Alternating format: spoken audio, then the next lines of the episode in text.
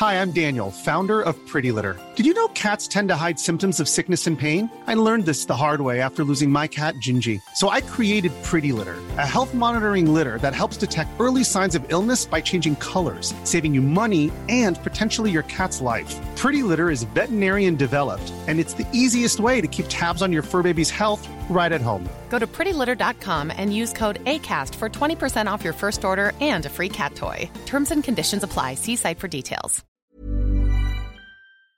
I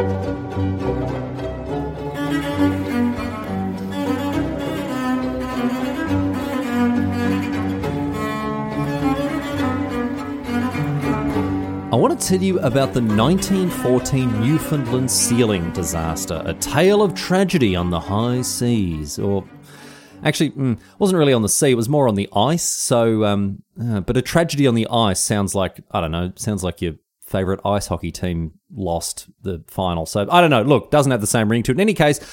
Alert listener Daniel Buckley wrote in uh, wrote in with this suggestion, and it's a bloody good one. We love a bit of naval history on the podcast, don't we? And, also, now that I think about it, we also love a bit of freezing to death history. Apparently, there's episode two sixty one, episode one eighteen, even episode two. Um, been doing these uh, freezing to death episodes a very long time. It, it turns out. Anyway, sealing right? Uh, going after seal. Sealing was a very big industry back in the early 20th century. Seal pelts were a very valuable trade commodity, so much so that sealers would venture first into and then onto the perilous ice floes in places like eastern Canada, where a great many seals called home. Sealing was, of course, a very, very dangerous business, and not just for the seals. Uh, very dangerous for the seals, but also dangerous for the sealers themselves as well. But the wheels of commerce must keep turning, and so each springtime off the coasts of Newfoundland and Labrador, sealing vessels would set sail into icy waters, hoping to fill their holds with these valuable pelts.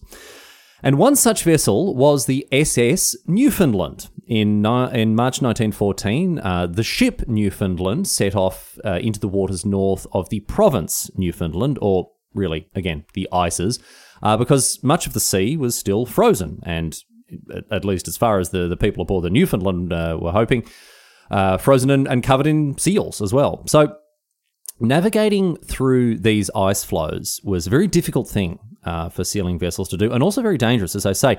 Um, it didn't leave ships like the Newfoundland much room to maneuver, uh, and therefore it was very common for sealing vessels to find a likely looking spot in the ice, stop altogether, and then send sealers trekking off across the ice itself to go and, and hunt the seals on foot. Now, this of course only made things even more dangerous for the sealers themselves. Not only were they, lu- they lugging all the gear that they needed with them across the ice, um, they also had to then lug their takings back to the ship. And this meant that they didn't really burden themselves with anything that wasn't deemed completely necessary. They didn't take things like food or portable shelter as they were leading, leaving the ship. So they were, in a very real sense, at the mercy of the ice and the weather, especially if they had to walk some distance to reach the seals, because if snow set in or a blizzard kicked up, they'd then have to find their way back to their ship for safety. Now, there were things that, that ships did to try to facilitate this. They would generally blow their, their piercingly loud whistles to help sealers find uh, find their way in whiteout conditions. If a storm blew up, then the, the ship would signal for the uh, for the sealers to return by blowing the whistle. Uh, but still, it was a it was a tough thing to get back safely uh, in in conditions like that. So the long and the short of it is, I think I've sort of got this point across now. Very very dangerous thing to be doing, going off sealing, and as such there was an there was often an understanding between the crews of different sealing vessels uh, that they would help each other out wherever possible, even if they worked for different and therefore uh, competing companies. And as it happened, the SS Newfoundland wasn't the only st- uh, sealing ship heading into the ice floes in March 1914. There was another ship, the SS Stefano, that was heading into the same area at the same time. And unbelievably, right, the captains of these two ships, the Newfoundland and the uh, and the Stefano, they were related. The Newfoundland's captain, Westbury Kean, he was the son of the Stefano's captain, Abram Kean. So obviously it ran in the family, even if they were on uh, on opposing teams, uh, so to speak. And despite working for different companies, as I say, the two of them had an understanding as they headed out to the ice. They understood that they would help each other, they would look out for each other, that they'd support each other's efforts while they were out there on the ice. Anyway, the Newfoundland, it's making its way through the ice when, on the 30th of March, it spots a signal from the Stefano that a herd of seals had been found. Now, I say they spotted this. The Newfoundland didn't have a radio for reasons that we'll come to in due course. And so the ships, while they were uh, within uh, seeing distance of each other, uh, they couldn't communicate directly, but they could exchange visual signals. And this is exactly what the Stefano did. It signaled that it had come across a large uh, herd of seals and uh, therefore invited the Newfoundland to come and, and partake in the hunt. So the uh, the crew of the Newfoundland very happy to have come across uh, a herd of seals or to have been alerted to the presence of a big herd of seals like this, but unable to get any closer to it due to the ice that separated them and the and the Stefano. So. As a result, right, the, the, the next day after this uh, this herd herd of, of seals had been spotted, uh, the next morning, bright and early, Westbury orders the the sealers off his ship.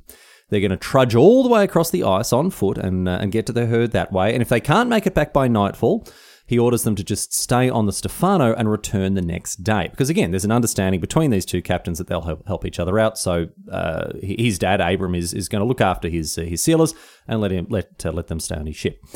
They leave at seven o'clock in the morning and they walk for over four hours before finally reaching the Stefano, where they were warmed up with some tea by uh, by uh, Abram, by Kean Senior who pointed them in the direction of a herd to the south. Now his men are off at a herd to the north, but he spotted another one, and he's uh, he's good enough to point the, the men from the Newfoundland uh, in in that direction. So the sealers from the Newfoundland they um, they head back onto the ice at around noon, and they begin to walk south as the Stefano then sailed off north to pick up its sealers where they were hunting. But by now, by the time these uh, these uh, Newfoundland sealers are trudging away off the ice again, along the ice, uh, snow had started to fall, and the clear conditions of the morning had given way to what seemed like a brewing storm. And before the sealers even arrived at the herd, they were exhausted. They were absolutely buggered. They'd been walking all day, right? And now the weather's only getting worse.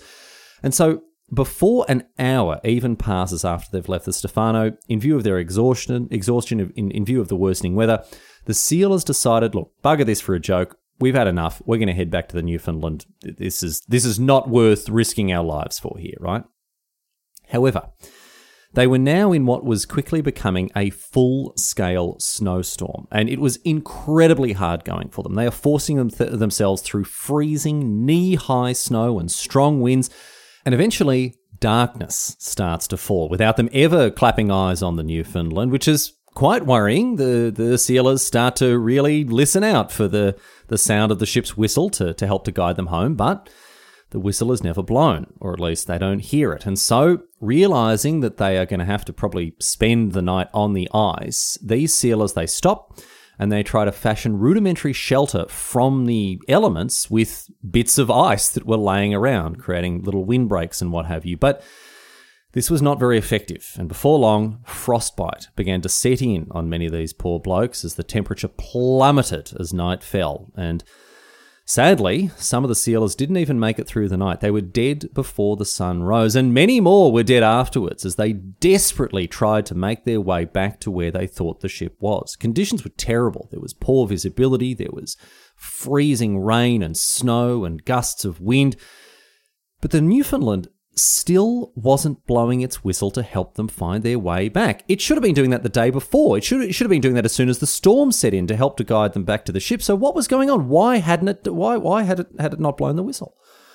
Well, as these poor sealers froze in many cases to death for some of them out on the ice on the night of the 31st, Westbury Kean, the captain of the Newfoundland, he was rugged up safe and warm aboard his ship, he was certain that his men were also safe and warm aboard the Stefano, because that's what he told them to do spend the night on his father's ship if they weren't able to make it back.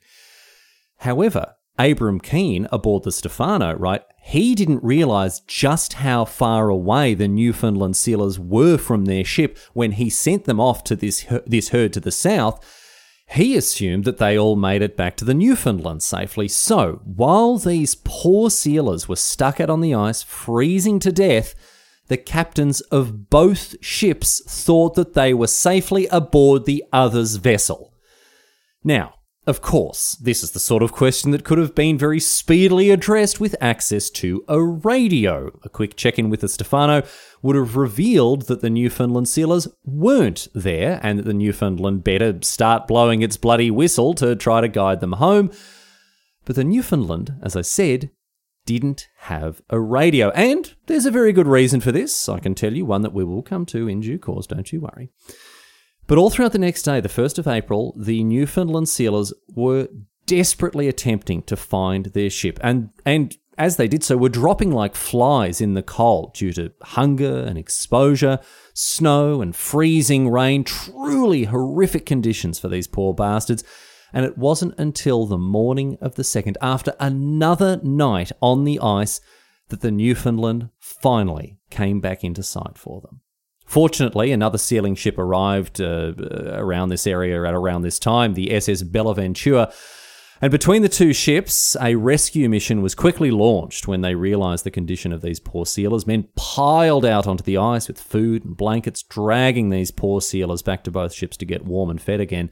But of the 132 sealers that had been sent back onto the ice by Kean Sr. on the afternoon of the 30th, only 55 made it to the 2nd of April. 77 men died on the ice, and some of their bodies were never even recovered. They'd fallen into the freezing water and were never seen again. And even afterwards, uh, as these sealers received treatment for, for the horrors they'd suffered, uh, one more sealer died later in hospital, bringing the total death toll to 78. And even amongst those who survived, some never fully recovered thanks to the frostbite and whatever else they'd suffered. And again, all of this could have been avoided if only the Newfoundland had had a radio. Quickly get in touch with his dad. Hey, mate, how are you? Yeah, good, mate. Oh, bit, bit bloody cold, isn't it? Yep. Anyway, listen, my blokes, they're safe with you, aren't you? Oh, oh, what? Oh, they're not? Oh, okay. Better bloody toot on the old whistle so they can come back home then.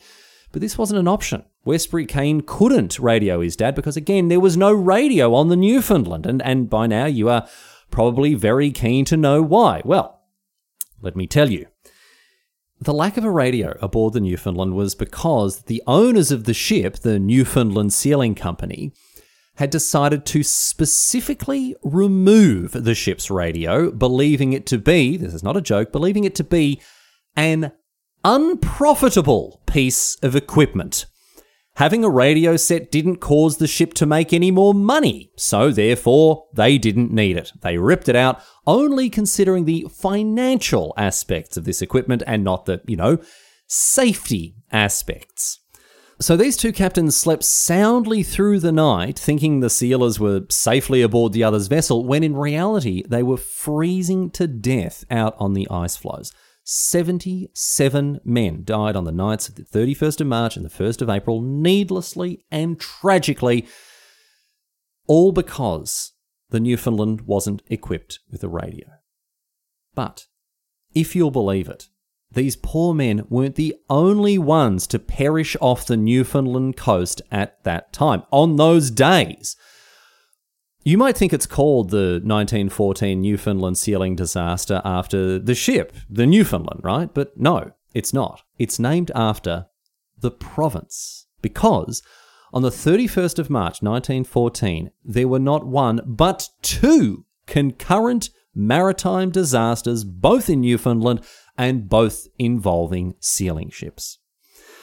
The SS Southern Cross had also been out on the Newfoundland ice, and it's thought that they must have done very well for themselves indeed before they finally headed back towards shore at the end of March. On the 31st, the Southern Cross passed another ship, the SS Portia, which was headed for a nearby bay to weather a storm, the very same storm that those poor sealers were all about to bloody die in.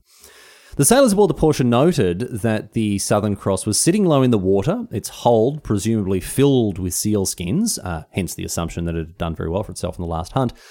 But the people on the Portia were also the very last to ever see the Southern Cross. It continued to sail off into the storm, and after that, it was never seen again. And even today, we don't know exactly what happened to the Southern Cross. By the 2nd of April, as the surviving Newfoundland sealers were finally being rescued, people began to notice that the Southern Cross was missing. Radio and telegraph messages were sent up and down the coast seeking for any news of a sighting of the vessel, But between the Portia and the next place the Southern Cross uh, should have been sighted uh, at Cape Race, the ship had simply disappeared. Search parties were sent out aboard patrol steamers to find the ship, but they all came to nothing. The Southern Cross had vanished without a trace. The prevailing theory is that the storm must have tossed the ship around, and as it was so heavily laden down, this cargo may have become dislodged, causing the ship to become unbalanced and then ultimately capsize and sink. But whatever the cause, the Southern Cross was declared lost at sea with all hands. 173 sailors dying in the frigid waters, making it an even bigger disaster in terms of numbers than what had happened with the Newfoundland. And it also brought the death toll off the Newfoundland coast between and across the 31st of March and 1st uh, of April to 251. And at a time when only 250,000 people lived in Newfoundland, this loss was felt very, very keenly indeed. The next year, in 1915, the Canadian government held an inquiry into these tragic disasters and found that, surprisingly, the lack of safety regulations for sealing vessels was thoroughly inadequate. In 1916, legislation was passed that put limits on how much cargo sealers could bring back uh, with them, which would hopefully prevent another Southern Cross situation where heavy cargo would cause a ship to presumably capsize. Uh, le- this legislation also forbade sealers from being out on the ice in darkness, so no more tooting the whistle, mate. They had to be back on board the ship before darkness fell. And it also made shipping companies themselves responsible for any deaths and disasters that might take place, incentivizing these companies to make sure that safety procedures and practices were properly in place so people wouldn't needlessly lose their lives. But this legislation also did one final other thing that is uh, quite important. It mandated that sealing vessels were equipped by law with barometers and thermometers so they could properly assess the weather conditions that were outside before sealers were sent out onto the ice. And also mandated that sealing vessels had to be equipped with a radio, a measure that would doubtlessly save countless lives in the future and ensure a repeat of the Newfoundland disaster would never take place again. But hang, hang, on one second. You're saying, okay, sure, that, that's that's great. It's it's good that they're wanting to put radios on all the ships now. It's, uh, obviously, the the Newfoundland it didn't have a radio due to those bloody cost cutting bastards at the Newfoundland Sealing Company that owned it. But but but surely things were different on the Southern Cross. How was it that the Southern Cross managed to disappear without a trace? Why didn't it radio to the Portia or to or to Cape Race or to anyone anywhere if it was in distress? Well, exalted listener if you'll believe it, this was because the Southern Cross also belonged to the Newfoundland Sealing Company, and they had also removed the Southern Cross's radio to further cut down on costs.